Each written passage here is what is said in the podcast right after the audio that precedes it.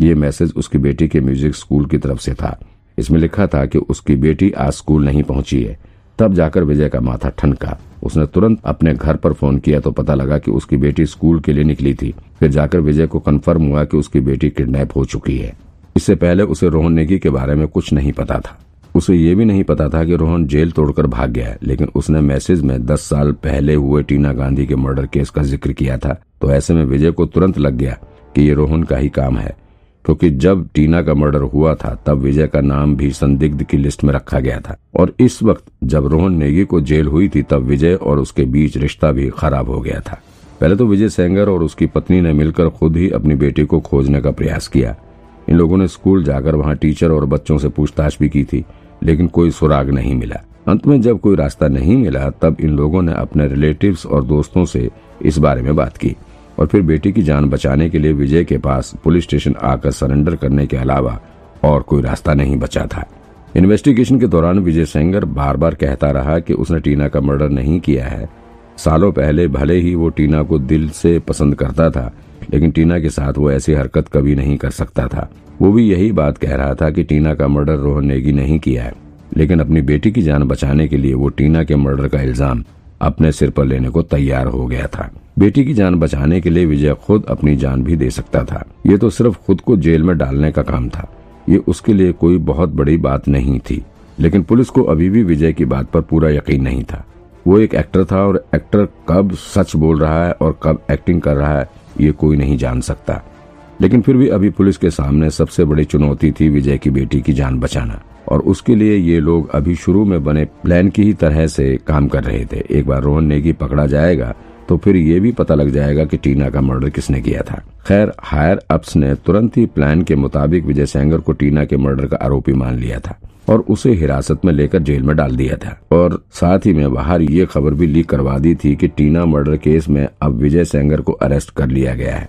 अब पुलिस के आगे डबल चैलेंज था। अब उन्हें 10 साल पुराने मर्डर केस को सॉल्व करने के साथ ही एक बच्ची की जान भी बचानी है। वो भी बिना किसी को पता लगे। हेलो आपने जो नंबर डायल किया है, वो अभी कवरेज एरिया से बाहर है। क्या मज़ाक है। विक्रांत लगातार पांचवी बार नैना का नंबर डायल कर रहा था। लेकिन इस बार भी नैना का नंबर आउट ऑफ़ कवरेज ही आ रहा था। विक्रांत को लगा शायद वो कहीं दूर गई है, यानी वो फ़्लाइट में है। तभी उसका नंबर आउट ऑफ़ कवरेज बता रहा है। वरना नैना का फ़ोन कभी भी इस तरह से बंद नहीं होता है।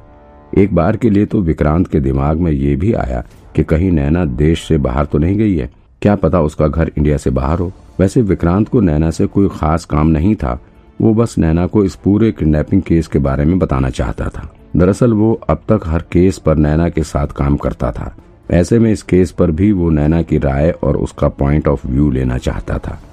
अब तक रात के ग्यारह बजकर पचास मिनट हो चुके थे, लेकिन विक्रांत अभी भी ऑफ़िस में लगातार काम करने में लगा हुआ था।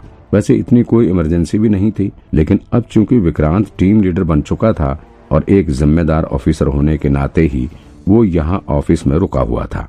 अब तक गर्मी के दिन खत्म हो चुके थे। हल्की हल्की ठंड हवाएँ बहनी शुरू हो चुकी थी। लेकिन फिर भी डीएन नगर ब्रांच के ऑफ़िस का एयर कंडीशन अभी भी चल रहा था, ताकि यहाँ इन्वेस्टिगेटर्स का दिमाग ठंडा रहे और वो बिना अपना टेम्पर खोए आराम से काम कर सकें। अभी तक जितने भी पेंडिंग केस पड़े हुए थे, उसमें से सबसे मेजर पेंडिंग केस बन चुका था। कम से कम विक्रांत के लिए तो ये सबसे मेजर केस बन चुका था, क्योंकि अभी तक विक्रांत ने इस तरह के किसी भी किडनैपिंग केस पर काम नहीं किया था। इस किडनैपिंग केस के साथ ही विक्रांत का दिमाग लगातार दस साल पहले हुए टीना के मर्डर केस पर लगा हुआ था।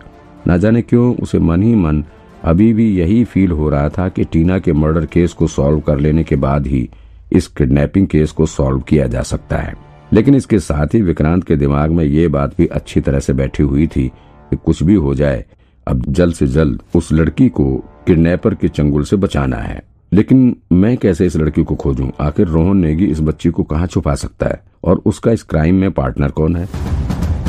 और सबसे बड़ी बात, आखिर इन लोगों ने सीसीटीवी फुटेज को इग्नोर कैसे किया? विक्रांत ने उस लड़की की फ़ोटो को ध्यान से देखा। उसके बाल बिल्कुल काले और लंबे थे और उसकी आँखें भी खूब बड़ी बड़ी थी।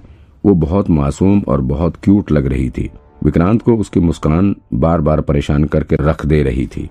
कुछ भी हो, उस लड़की के माँ बाप को बहुत दुख हो रहा था और उनके इस दुख को विक्रांत अच्छे से समझ सकता था। अगर उसकी बेटी को कुछ हो गया तो फिर शायद सेंगर और उसकी फैमिली वाले जी नहीं पाएँगे। इसके बाद अब तक हायर अप्स के ऑर्डर के अनुसार ये न्यूज़ फैला दिया गया था कि सेंगर को टीना गांधी के मर्डर केस के जुर्म में अरेस्ट कर लिया गया है।